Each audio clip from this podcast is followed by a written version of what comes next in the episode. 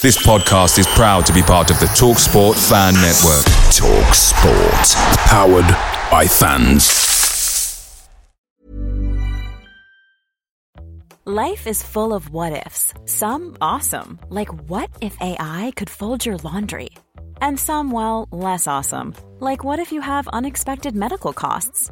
United Healthcare can help get you covered with Health Protector Guard fixed indemnity insurance plans they supplement your primary plan to help you manage out of pocket costs. No deductibles, no enrollment periods, and especially no more what ifs. Visit uh1.com to find the Health Protector Guard plan for you. The Talksport Fan Network is proudly supported by McDelivery, bringing you the food you love. McDelivery brings a top tier lineup of food right to your door. No matter the result, you'll always be winning with McDelivery. Order now on the McDonald's app and you'll get rewards points delivered too. So that ordering today means some tasty rewards for tomorrow. Only via app at participating restaurants. 18 plus rewards registration required. Points only on menu items, delivery fee and terms apply. See McDonald's.com. Winter season is here, and Discount Tire wants you to stay safe on the road. Get 30% shorter average wait time when you buy and book online at discounttire.com. Discount Tire, let's get you taken care of.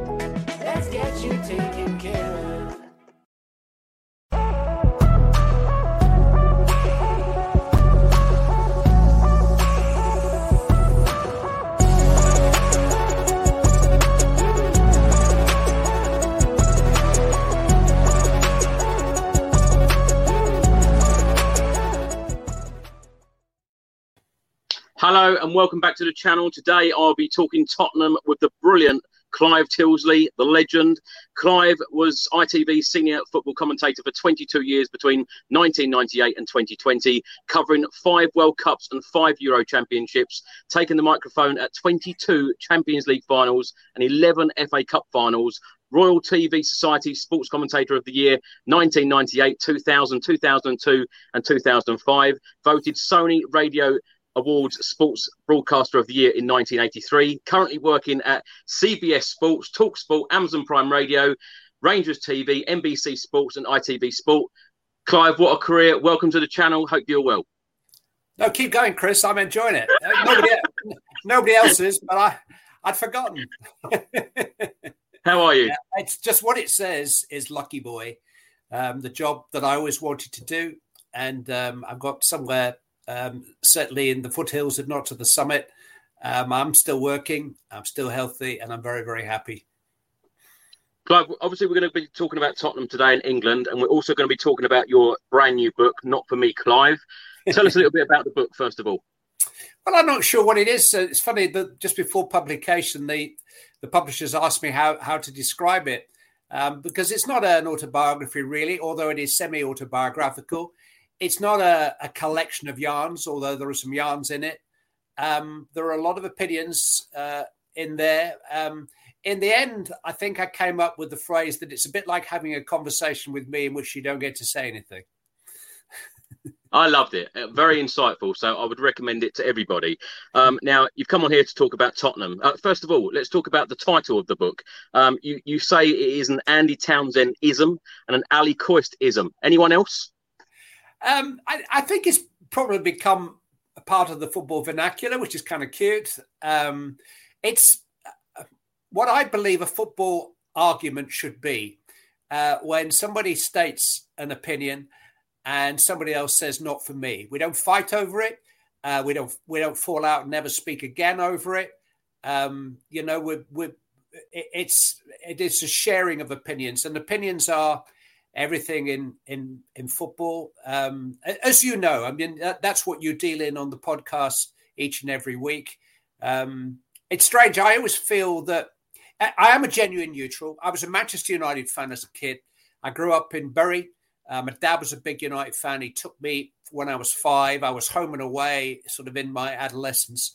And my first job was in Nottingham, uh, in a local radio station.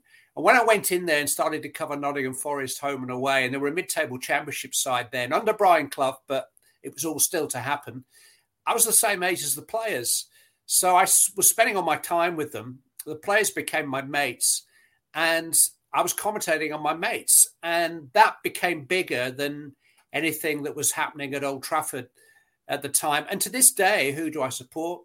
Um, I support my mates. Um, they they tend to be managers rather than players now. I'm old enough to be the grandfather of most of the players um, that we drool over.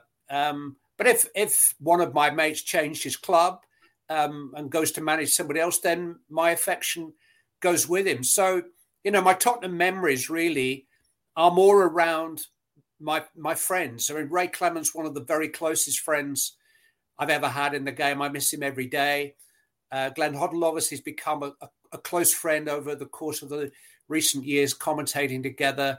You know, I've worked with the likes of David Pleat and Clive Allen, who would be in my phone and, and I would count as friends. And that, I say, my, my affection goes with them to wherever they go. Clive, you mentioned in the book that your first ever TV commentary was back in September 1989. Manchester City 5, Manchester United 1. What was your first ever Spurs game?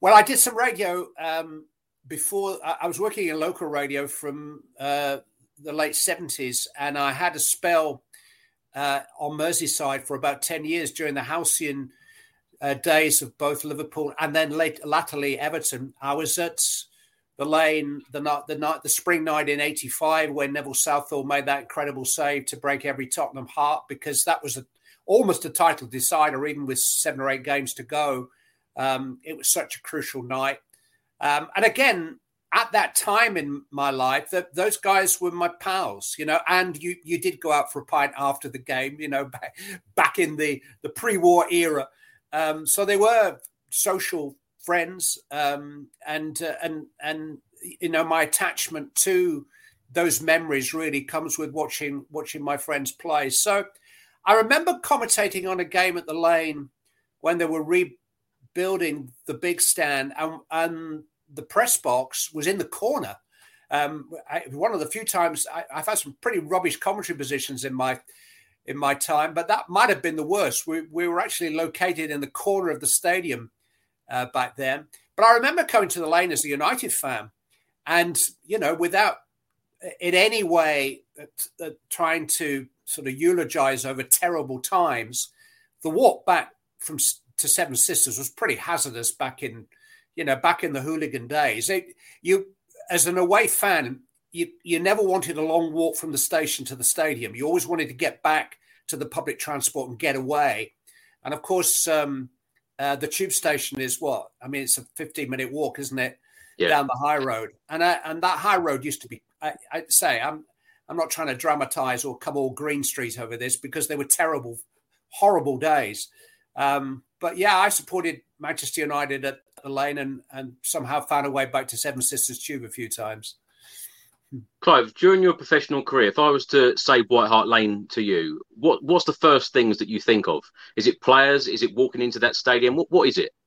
Do you know whenever, whenever I'm asked what's your favourite stadium, I, I always say I'm sorry, I judge them by commentary positions, and the commentary position at the lane was terrible. I mean, I, the, I, the, camera angle never did justice to the stadium because we were always looking. I I always knew when the players were losing their hair before they did because my my view was almost I could, might as well have been in the Goodyear blimp above the stadium, looking down from you know somewhere in North London. Um, it, it, was just an awful view that we had, and I the old gantry at the lane was just like a pigeon loft. It was full of bird shit, to be honest, uh, and, and, a really weird spiral staircase. I, I can see it now, um, sort of looking back. A really weird route we used to have to take over to get to the position. And the new stadium, okay, I mean, it hasn't been crowned by anything wonderful as yet, um, but it is. I, and I always feel when Tottenham fans are told what a wonderful stadium, they go, yeah, yeah, yeah. Well, what about the team? You know, and, but it is a truly, truly wonderful stadium. I, I mean, in European world terms, let alone uh, British terms. And um, yeah, as soon as you fill it with a few trophies in the cabinet, it'll, it'll be a very, very special place. And it's there on the high road. The, White Hart Lane wasn't. White Hart Lane was kind of tucked behind somewhere. Um, and it's it, it, reminds me a little bit of the Bernabeu. If any of your uh, viewers have been lucky enough to go there, it's there on the main, on you know, on the main thoroughfare. And um, it's uh, yeah, it's it's going to be a wonderful home for Tottenham. I, I I genuinely feel that. So uh, the, the, lane will always be the lane, and it's right next door. You, it's not like you've been relocated out to Enfield or somewhere. You, are still at home, um, still in Tottenham, um, but it is a fantastic, fantastic stadium. Clive, have you been to the new stadium very much? Because from what I understand, you haven't commentated on Spurs so far this season. No, I, I haven't. I, um, I obviously don't get to choose my games, and when I have commentated from the new stadium, it's been from the press box with Talksport. Uh, so from the radio position, I haven't done. A, don't think I know. I haven't done a television game um, at the Tottenham Stadium uh, as yet. But no, I've, I haven't seen the team in the flesh very often this season. Obviously, I watch the games. Um, what do I think? Um, I think that if I, uh, God forbid, if if Daniel decided to make me the manager tomorrow, I would have the the if you like the same issue that the last three or four managers have had. That I've got three outstanding forward players. I still think Harry is. I mean, you know, I hope I hope that the feeling for him hasn't hasn't been dulled too much by the events of the last twelve months. I really think he is an particularly outstanding uh, number nine, and uh, and he he can you know he's more adaptable than that. He can he can obviously I think he could play with somebody in front of him, but um, I think we we almost started to take him for granted, and um, so he's special. Sonny's special. Lucas is a really really good player. So if you've got those three forwards, what do you do? You try to keep the ball out the other end, and that's kind of where Jose Mourinho came in, who's not my favorite individual on the planet, but you know, for a while it sort of worked while you were a counter-attacking team. Um, it looked quite promising, um, and I, I, you know, Conte is a different model, but it's it. My first impressions, and they're only my first impressions from a distance, is it's a bit the same. That there's a that, that you are better as a counter-attacking team because of those three forwards, and your best moments this season seem to have been counter-attacking moments. And I think probably to move forward to back to where Poch got, you know, on the verge of winning the Champions League final, and it wasn't a penalty. It really wasn't. And my son's a big Liverpool fan. Um, then I, I, it almost needs a bit of a rethink in, in terms of not becoming as reliant on those three guys scoring the goals that will win games, and the rest of us just trying to keep the opposition out. It's got to be. It wasn't quite Ndombele. It's maybe not quite Lo Celso, but there has to be something else in, in midfield or maybe wide from the fullback positions that gives Spurs a bit more of an X factor than they've got at the moment. That would be my précis, and you can shout me down all you like because I haven't seen a lot of you in the flesh. Do you think Spurs will be successful under Antonio Conte, Clive? Because I don't know whether it was coming across as a little bit of banter. You mentioned trophies. It's my favourite subject because you know I desperately want trophies. I go and watch Spurs home and away every single week, and I want to see a trophy because, of course, our last one was 2008. Far too long. Mason got close. um, well, I, I, here's a little plug. I mean, I've just got these. Uh, you may be aware we've started to market the um, the commentary notes that I do for for all the games, and we kind of poll clubs to ask you know, what's your iconic match? And if you're whatever Charlton Athletic or Luton Town, it, you know, it, there's probably a choice of one. Spurs, there's almost a choice of none in in in the recent era. Not because there haven't been great games and great moments, and certainly the one that we published there, Amsterdam, was wonderful. But if you're a Tottenham fan, it was whatever it was three weeks before you lost the final, and so what does it represent? It represents a, a great, great night, which you all celebrated, whether you're in Amsterdam or wherever in the world you were. But you know, within almost days, um, it, you know, the, the, the hope that it created had again been doused, and within months, Poch had gone. And I do everything I've heard about Mauricio Pochettino as a guy, and particularly as a Tottenham manager. Gareth Southgate speaks so highly of him. Um, yeah. You know, the relationship they had when he was in charge at Spurs and Gareth is, is England manager. I don't know. I, I it, you know, you can't, you can't turn back time. Will Conte be successful? He's been successful everywhere, so probably. I think if I was being really, really outspoken, and I maybe wouldn't say this necessarily to the mail online or whatever, he needs to cheer up a bit. You know, I, I I'm not quite sure I can buy into him being so surprised and aghast months in that Spurs in his first transfer window, uh, you know, haven't borne the five finest players on the planet, and that you know you can challenge for the title overnight. That was never going to happen. Um, you know, whatever you think of Daniel, he has not got this club into massive debt. Um, he has actually managed it in, in, in, you know, in, in terms of the finances and everything, maybe frustratingly well. Uh, so that was never going to change. I mean, he'll invest, he'll buy, and I think that you know ben, Bentancur and Kulusevski. Now they haven't come for fifteen quid a week. I mean, the you know, but they'll be on proper money. And the players that have gone, the players you weren't selecting, not not just Antonio Conte, but the previous manager wasn't selecting yeah. either. So, I, I, I, there's a bit of I, I, I coming out, and you had enough of that under Jose. It's not about I, it's about we. It's about Tottenham Hotspur moving forward, becoming challengers again. It's not that far to go. You're not 15th, you know. It, it, um, and I think there are other clubs in the traditional Big Six who are vulnerable at the moment. There are others that are strengthening, certainly. Um, but it's not out of the question that if if you have a good end to the season, you could finish in the top four. It's not out of the question. If West Ham can think about it, you can certainly be thinking about it. So yeah, I wouldn't say it to his face, but my uh, my whisper in his ear would be, for goodness sake, Antonio, cheer up. You're the Clive, let's, talk, let, us talk about some of the players that you have enjoyed watching over the years playing for Spurs. Because in your book, you talk about Glenn Hoddle, and I quote here: "Glenn Hoddle was a football magician. Uh, that's not an opinion; that's a fact." Well, the next line is that Glenn knew how he was doing it, and magicians know how to do it, and that that's how I define Glenn Hoddle as a magician, because he appears one of the most naturally gifted players we'll ever see. Uh, he worked so hard on his left foot that he became. Uh, there aren't too many genuine two-footed. I think Sonny's a two-footed player, yeah. but a genuinely two-footed player. But he made himself that. He loved having a ball at his feet from an early age. I did a feature on him um, when he was the Chelsea manager for the Cup final against Manchester United, player manager, and we actually shot the opening sequence at White Hart Lane. Uh, uh, we ha- we hired a young actor to run out to the field, at, which was kind of you know that was his dream uh, to to play for and to manage Tottenham Hotspur. I went to the old family um, home up the M11 there um, and sat with his parents in the back garden, and they talked about him as a child.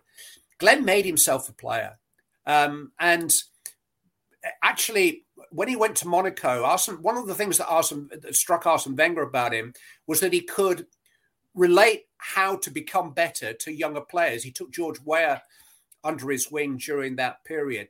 Now, there are certain wonderful footballers that I've come across in, you know, privileged to come across during the course of my career who have no idea how they do it.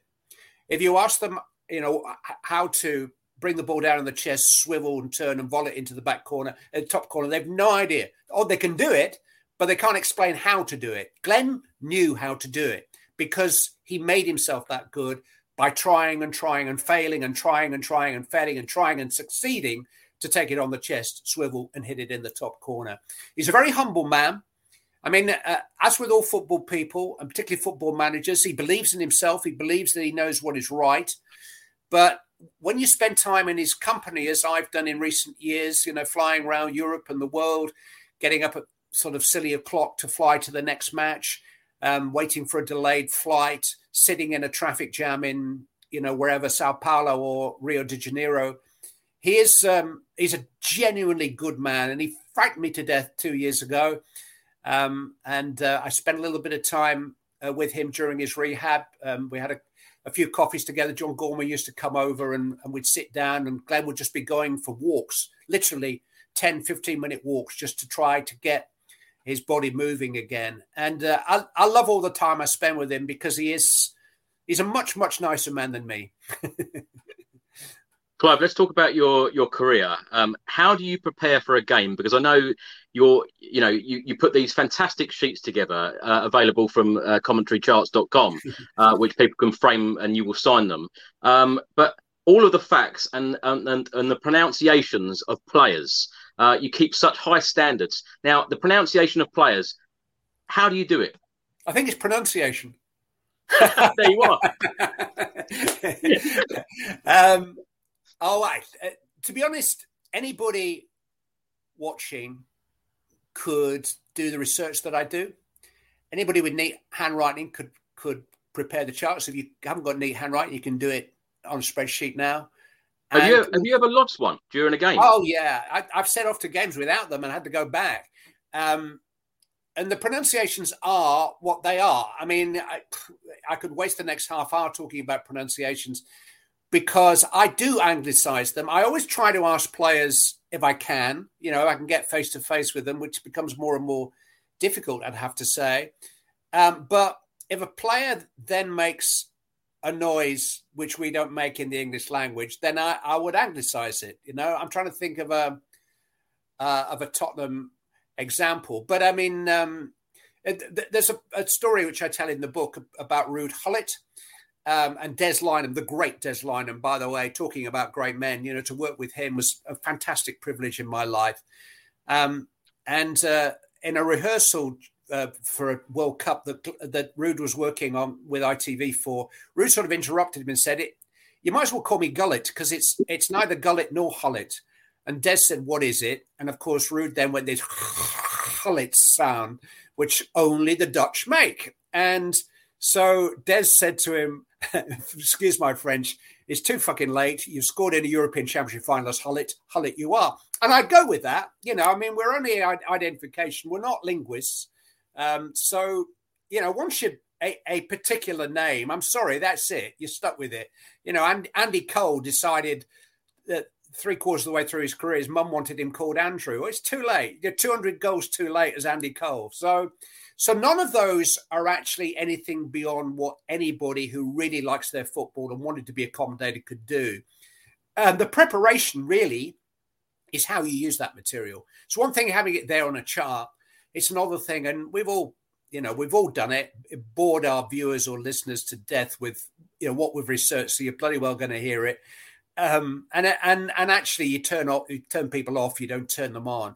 So my great mentor in in broadcasting was Reg Gutteridge, the late Reg Gutteridge, boxing commentator, and he was a journalist, and he taught me the editorializing of information, how to use the information, how to present it, how not to talk over the heads of people, to, to commentate to my grandma and not to the England manager was one of his, you know, in, include people in the broadcast. If you've got 30 million people watching, which we had for the World Cup semi final, uh, England uh, uh, against um, who beat us? Yeah, Croatia.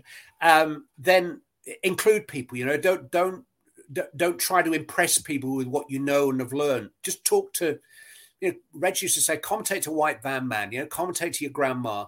And uh, I, I think if there is a skill in what we do, it is. It's that. It's communication. It's being able to do what the great popular television presenters can do. The the Bradley Walshes, the the Dermot O'Learys, the Declan Donnellys. Look down that little camera lens and make you and I feel as if I wouldn't mind going for a pint with him. You know, that he, he seems like a good. And all, by, all three of them are really good guys. So that's it. The warmth. My predecessor Brian Moore oozed warmth.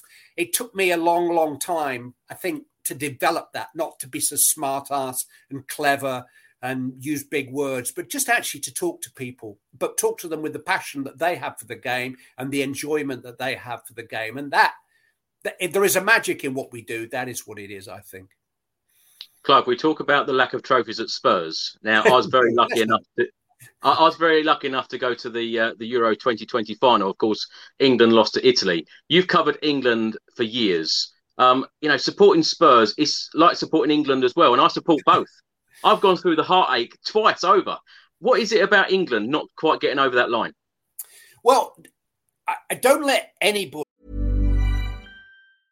Hiring for your small business? If you're not looking for professionals on LinkedIn, you're looking in the wrong place. That's like looking for your car keys in a fish tank.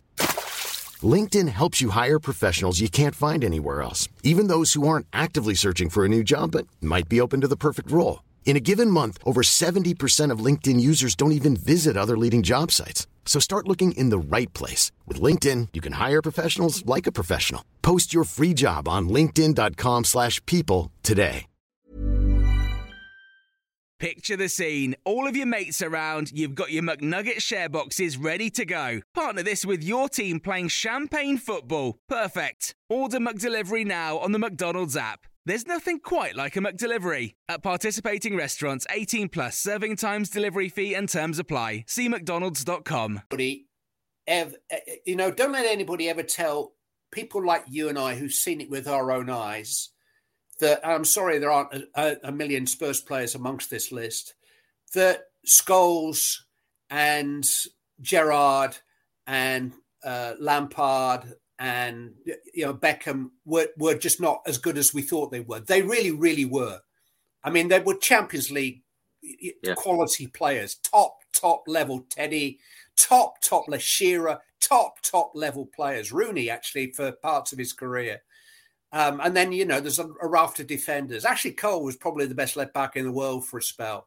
So it wasn't that. There's something else. There's something else in the the psyche of that group coming together. And you've got to, you know, ultimately you've got to put it down to two things, really. One, management, and I think we've got the right guy now. Um, somebody who just gets it, gets w- what England is about, what the team means to the majority of people uh, who who like football in our country. And I think probably the second factor is me, us, the media, the the you know the way we came to mistrust everything to do with the England team and almost looked to find fault. And um, and Gareth's gone a long way towards conquering that.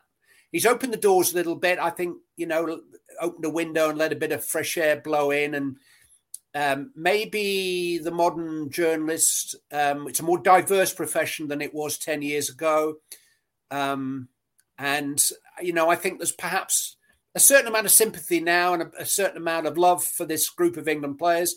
There are no cliques within the group.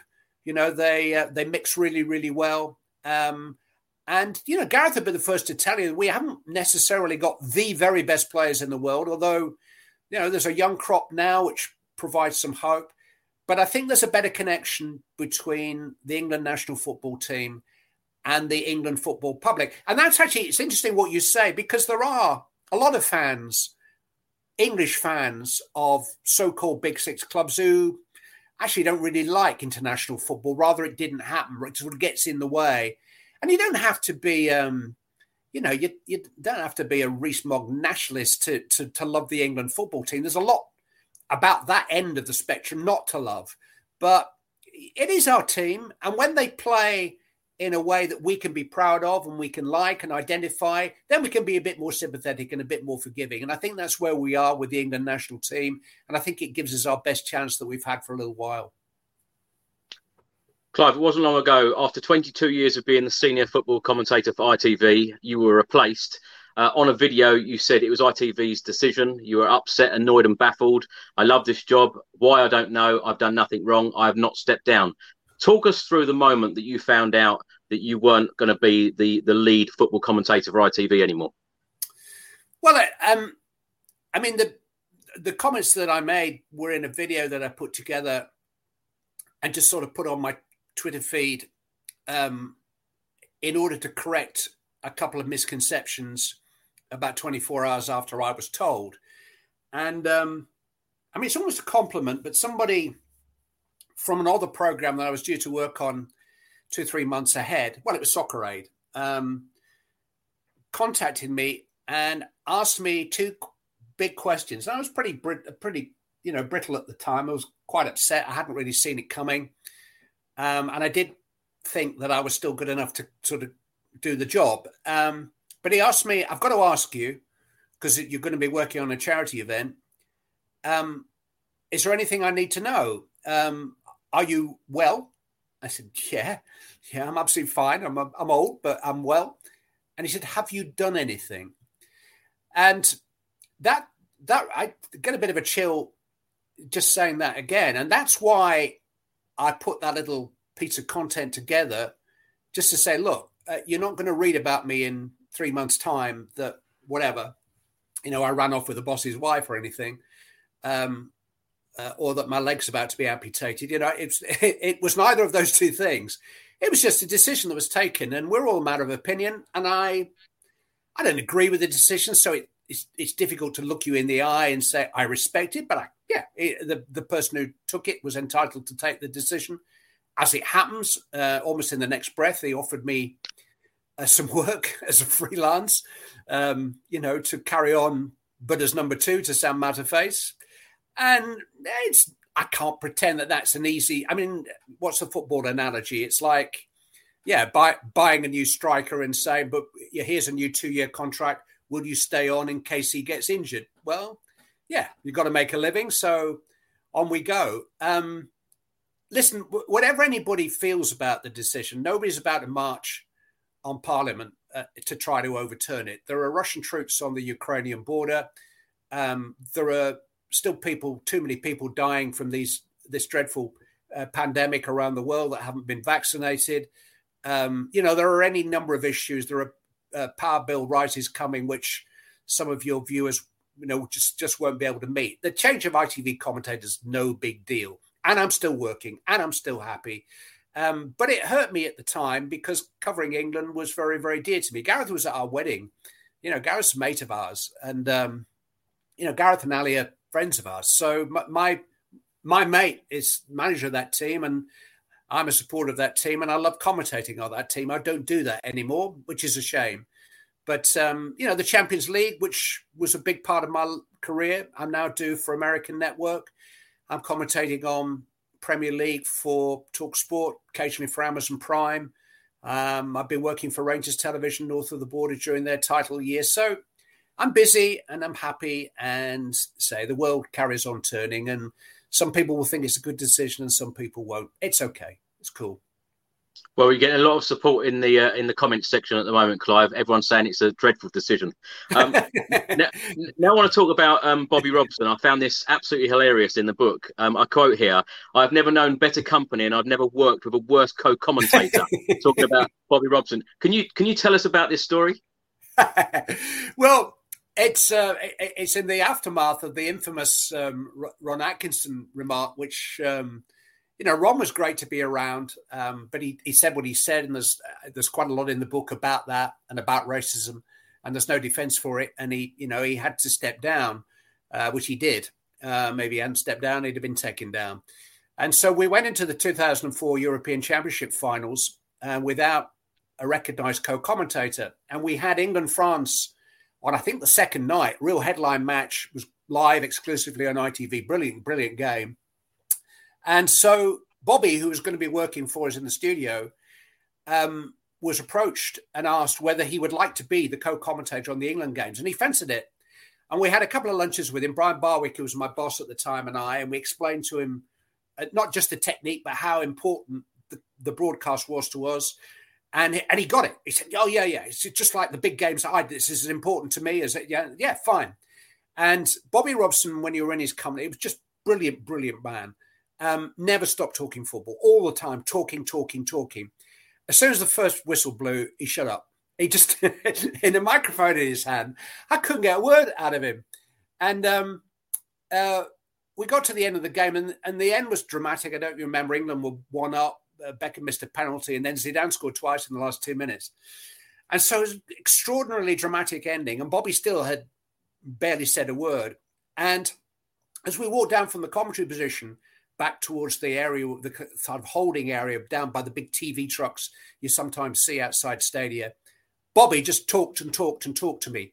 And after about five minutes of walking down the stairs, I turned to a man who I could kiss, just the most lovely man. I said, It's not fucking good now, Bobby. We're off air. And it went a bit quiet then for about five minutes. And then we had a cup of tea and I gave him a big hug.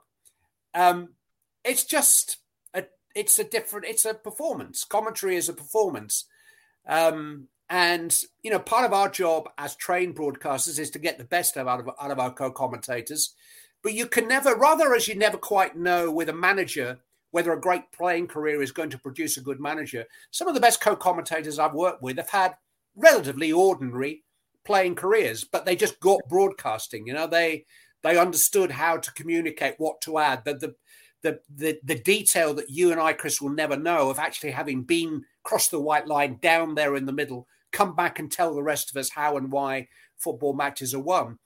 And Bobby could do that to a dressing room, but he couldn't do it to 20 million television viewers. So I was um, I was in his company about a month before he died. There was uh, there's um, used to be well, it still is actually. Uh, the family still run um, uh, a charity golf event in Portugal every year in his name.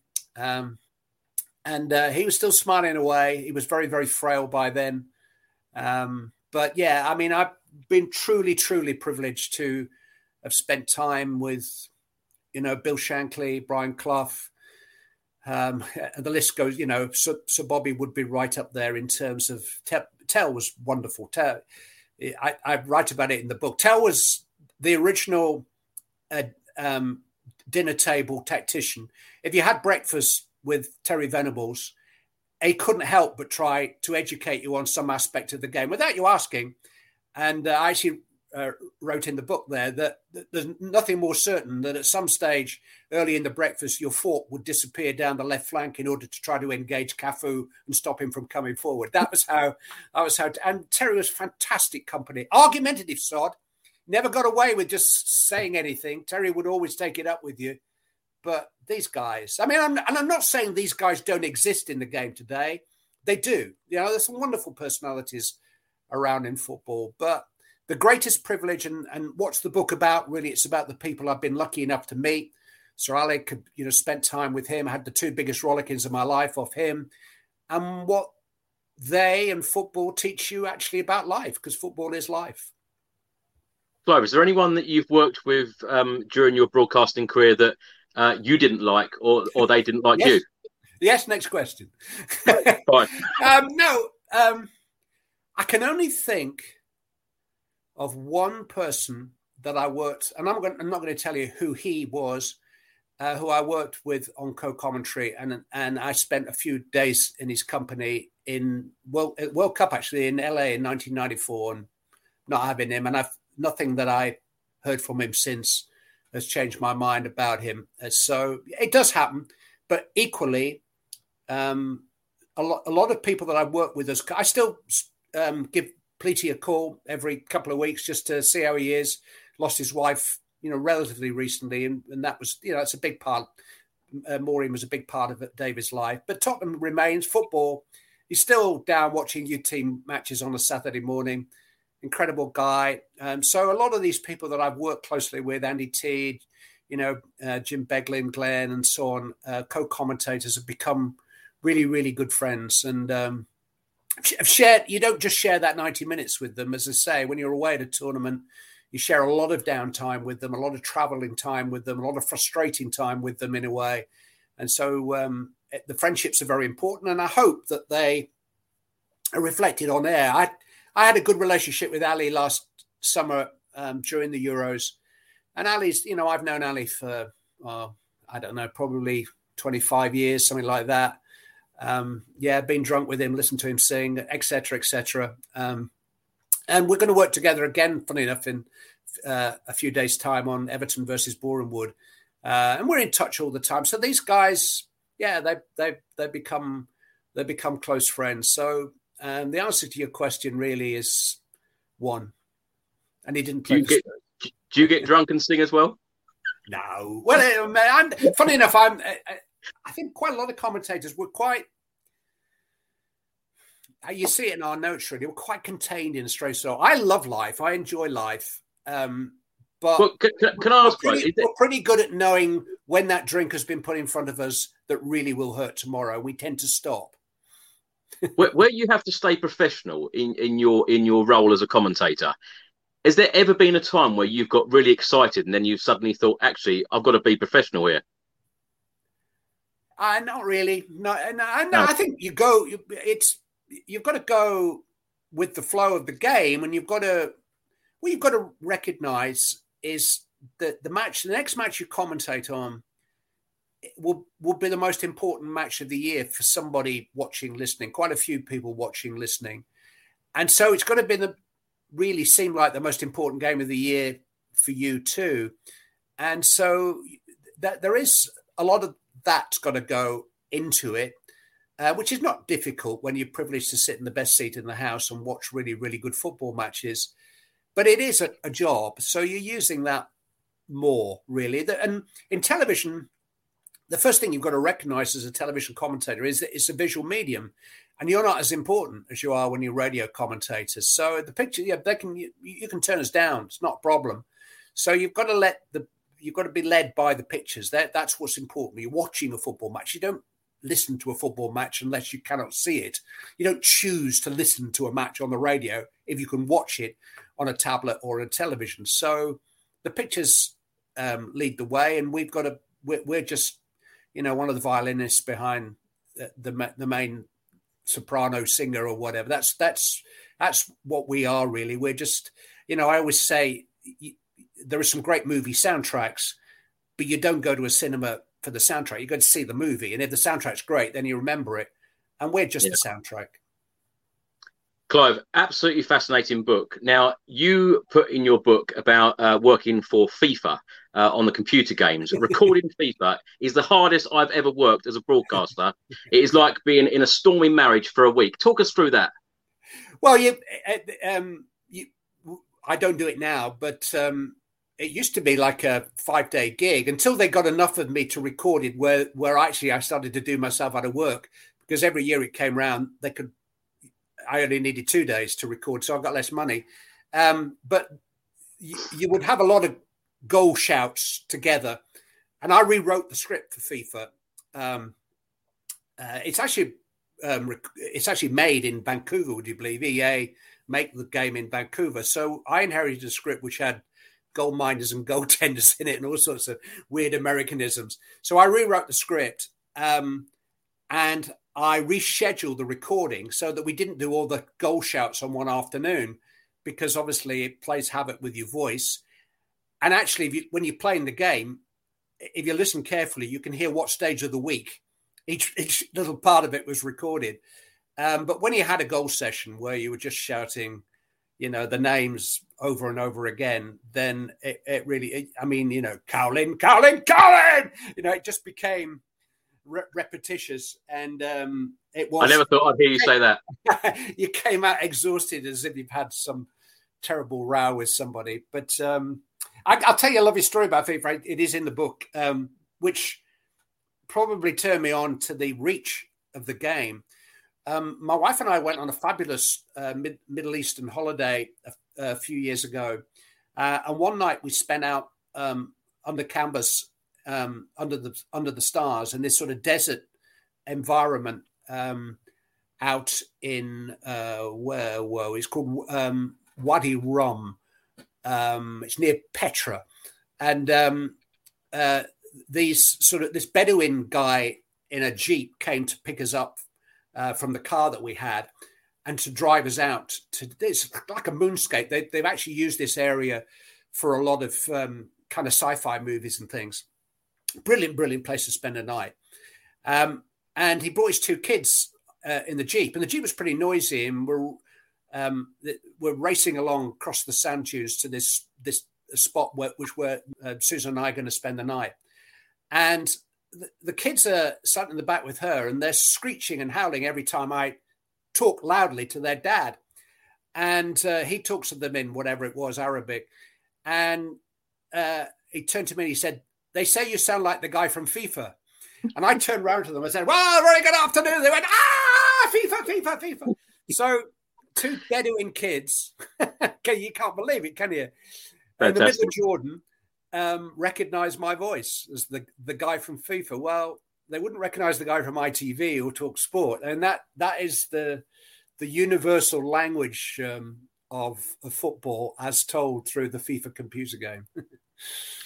Clive, last question for you. Um, VAR and match officials. Now, VAR, for you as a commentator, does VAR actually make your job more difficult now? Because do you still go big?